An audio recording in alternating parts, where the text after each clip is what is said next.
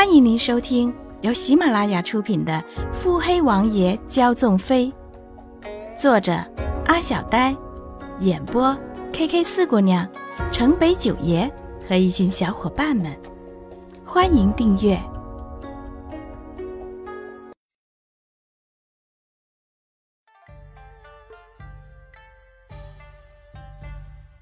第九十集。洛伊君走后。将一块令牌交给了穆景欢，说是想见凤飞阁阁主的时候用。穆景欢了然，将令牌收下。估摸着竹雨飞也快回府了，便叫绿衣找人去。竹家姑娘姗姗来迟，穆景欢闲闲的喝着茶，逗弄着邀宠的穆少爷。雨飞还是一贯的紫衣素装，面色稍有些憔悴。眼窝下有浅显的印记，看着像是几夜没睡好了。面上表情无多，只是眼中的伤神之色浓郁。穆景欢看着，只有叹息：“竹姑娘，怎的把自己弄得这样憔悴？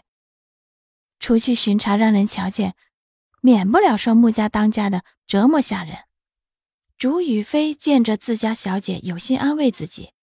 勉勉强强的笑，只是僵硬的脸部扯出的笑意，无论如何都不再生动。小姐何必调侃我？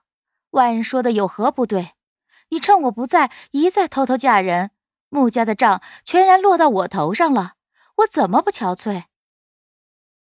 穆景欢怀中的小狐狸竖着小耳朵，听着雨飞的话。本来安安静静的趴着，立马抬起溜圆的小脑袋，眼咕噜一转一转，看着穆景欢。穆景欢见着这小家伙的表情，浅浅的笑：“怎么，你自个儿离家出走，难道还不许我嫁人啦？”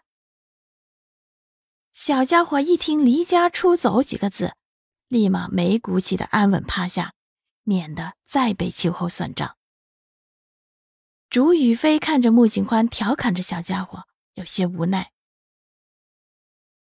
穆景欢将洛义军留在桌上的令牌递给竹雨飞，将这令牌交给钟离世子去。竹雨飞面色不改，轻声说了个是，便转身欲走。雨飞，有些事其实你心里有答案的，何必折磨双方？你怎知只有你一个人痛苦？他又何尝不是呢？竹雨飞听到这话，顿住身形，半回眸，眼中尽是情伤。穆景欢没有抬头，看着怀中因舒服而抖动尖尖小耳的穆少爷，清清凉凉的声音响起：“你向来只知道自己的心意，可有问过他的心意？”如何能这样轻易的将他置于万劫不复之地？他早已将一颗心赤裸裸的放在你面前，你有何可犹豫的？面对感情的时候，有的人就是这样，卑微窘迫，甚至享受这种卑微窘迫之境，全然不顾他人的感受，在疯狂的自怜中忽略了那颗真心实意的心。如若他说爱你，你也感受到他的爱，勇敢去接受，可好？你须知道，只要在他眼中你是完美无瑕的，你又有何可惧？即使他知道你有缺憾，他不在乎，你又何必顾影自怜？他自会疼惜你的缺憾，在他眼中，这样的你便是最好的。竹雨飞闻言，心间一怔。有些冲动汹涌在心间，想见他，很想见他，想跟他说，那日见到的只是误会。一边想着，脚下的步伐迈得更快。穆景欢看着那个惊慌的背影，不禁在想：情爱这东西，若是想修成正果，可真是煞费苦心。旋即一笑，满脸艳足。凭着竹姑娘这番性情才选，让他墨家费费心也是该的。还真是许久未见那狐狸跳脚的模样了。想着，又想到那个轻如的身影，那人究竟是何意？自己已然顺着他的心意回府了，他跟他的皇婶也该温存够了吧？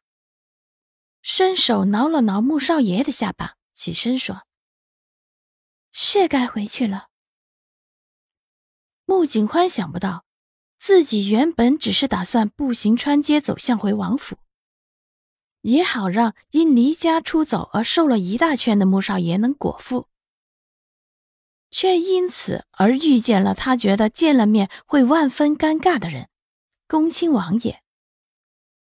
恭亲王爷可是当今皇上的皇叔，先皇最小的皇帝，长得也算是仪表堂堂。只是这穆景欢实在觉得自己不缺美男欣赏。端王妃也是一个人。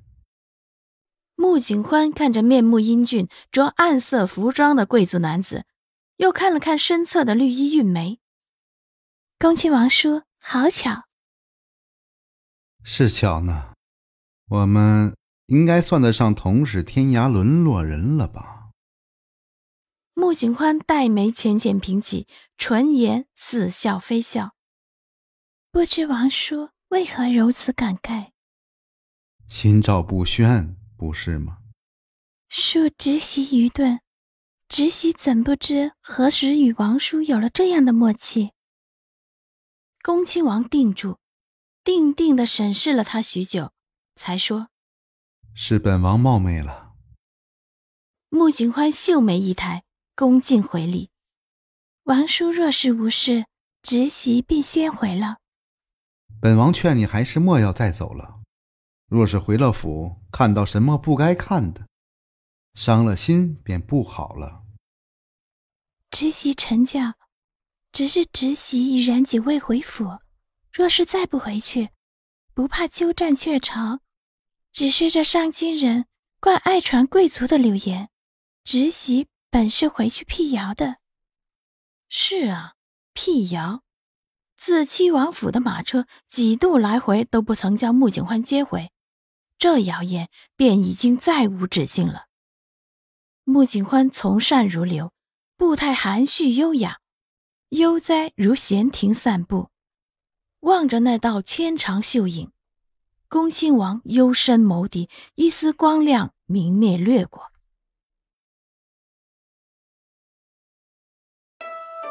本集已播讲完毕。